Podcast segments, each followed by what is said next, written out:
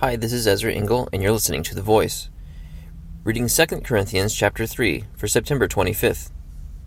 Are we beginning to commend ourselves again?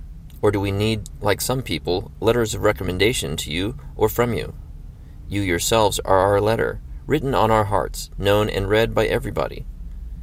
You show that you are a letter from Christ, the result of our ministry, written not with ink, but with the Spirit of the living God not on tablets of stone, but on tablets of human hearts. Such confidence as this is ours through Christ before God, not that we are competent in ourselves to claim anything for ourselves, but our competence comes from God. He has made us competent as ministers of a new covenant, not of the letter, but of the Spirit. For the letter kills, but the Spirit gives life. Now, if the ministry that brought death, which was engraved in letters on stone, came with glory, so that the Israelites could not look steadily at the face of Moses because of its glory, fading though it was. Will not the ministry of the Spirit be even more glorious?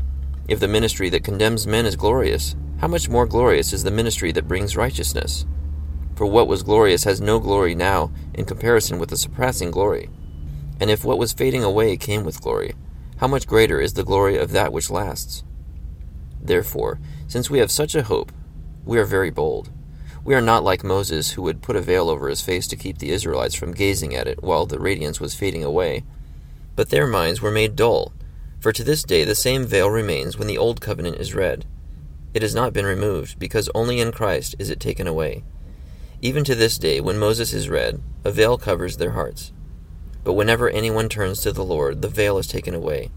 Now the Lord is the Spirit, and where the Spirit of the Lord is, there is freedom.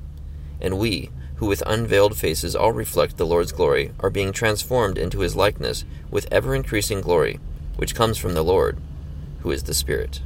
2 Corinthians 3. I highlighted a few verses that kind of popped out to me. In verse 3, it says, You show that you are a letter from Christ, the results of our ministry, written not with ink, but with the Spirit of the living God, not on tablets of stone, but on tablets of human hearts.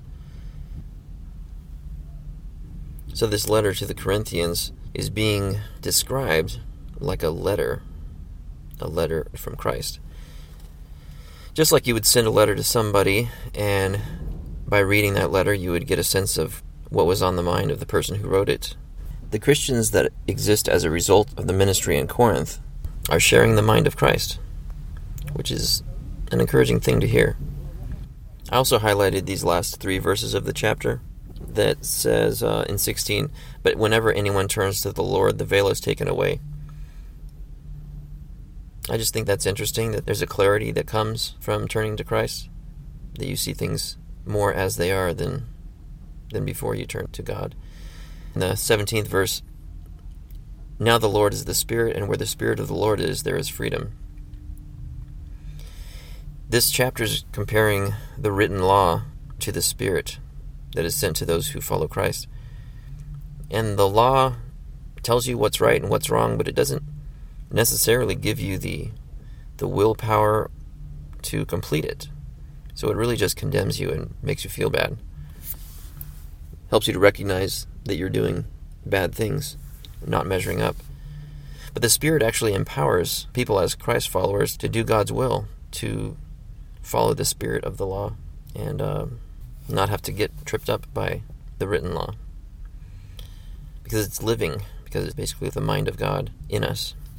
In the verse 18, I also highlighted, And we who with unveiled faces all reflect the Lord's glory, are being transformed into his likeness with ever increasing glory, which comes from the Lord, who is the Spirit. So it kind of sums it all up and describes the nature of the person who turns to Christ. So, my prayer is that each person who turns to Christ does take on this nature. That God's Spirit is fulfilled in you and in me in a way that makes God proud. Thank you for listening to The Voice.